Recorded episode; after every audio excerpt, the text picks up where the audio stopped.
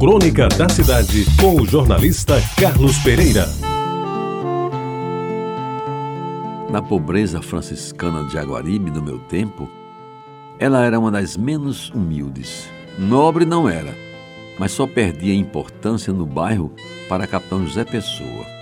Esta sim, se destacava pelos seus poucos casarões assobradados que lhe davam certa imponência, atributo ausente no resto do bairro. Mas, meus amigos, a 12 de outubro era mais larga e mais comprida, entre todas as transversais da Vasta da Gama. Começava na Vera Cruz, hoje a Derrubal Piragibe, e terminava dentro da Mata do Buraquinho, ali bem perto da subestação da Chesf. Aquele arruado não tinha nenhum evento especial a comemorar, sequer a própria data que lhe emprestava o nome. Se o desfile principal do Carnaval de Jaguaribe acontecia na Avenida Conceição, os blocos chegavam e saíam pela vasta gama.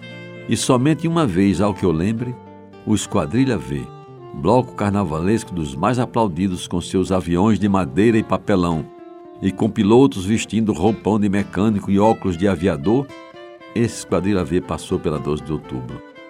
Mas as festas de Natal e Ano Novo também eram festejadas na Conceição. E até os bondes que serviam ao bairro circulavam pela Floriano Peixoto, mas não entravam na 12 de outubro. Talvez por isso na rua 12 de outubro daquele tempo fosse essencialmente residencial, com pequenos bangalôs bem construídos que aos poucos substituíam casas de taipa cobertas de palha, algumas aliás ainda hoje existentes no bairro.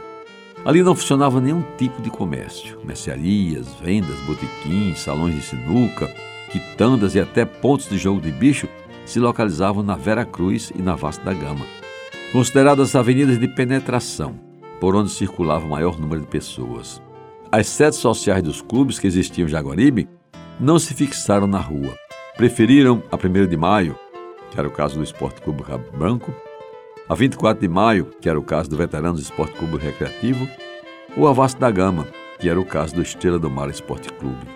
Mas o que marcava mesmo a 12 de outubro daquele tempo eram as suas calçadas, mais largas do que das outras ruas, quase todas empedradas, ou no mínimo de barro duro semi-impermeável.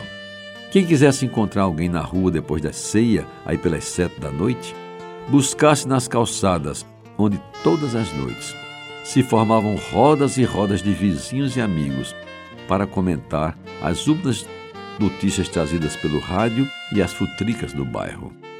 É bem provável, meus amigos, que alguém da 12 de outubro jamais tenha imaginado que um dia a data da rua viesse a ser motivo de feriado nacional, como só hoje acontecer, que aliás amanhã é o dia de se festejar. Até porque naquela época não se comemorava, como se faz nos tempos atuais, o Dia das Crianças e muito menos o Dia de Nossa Senhora Aparecida, padroeira do Brasil, cuja imagem somente iria aparecer muitos anos depois.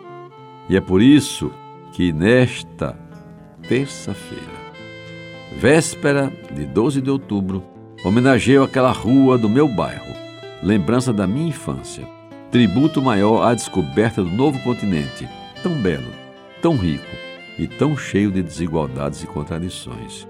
E daí eu explico por que titulo esta crônica como a 12 de outubro e não o 12 de outubro. E festejo com muita saudade e alguma nostalgia a Rua 12 de Outubro, uma das mais expressivas do meu bairro de Jaguaribe, daqueles tempos que não voltam mais. Você ouviu Crônica da Cidade com o jornalista Carlos Pereira.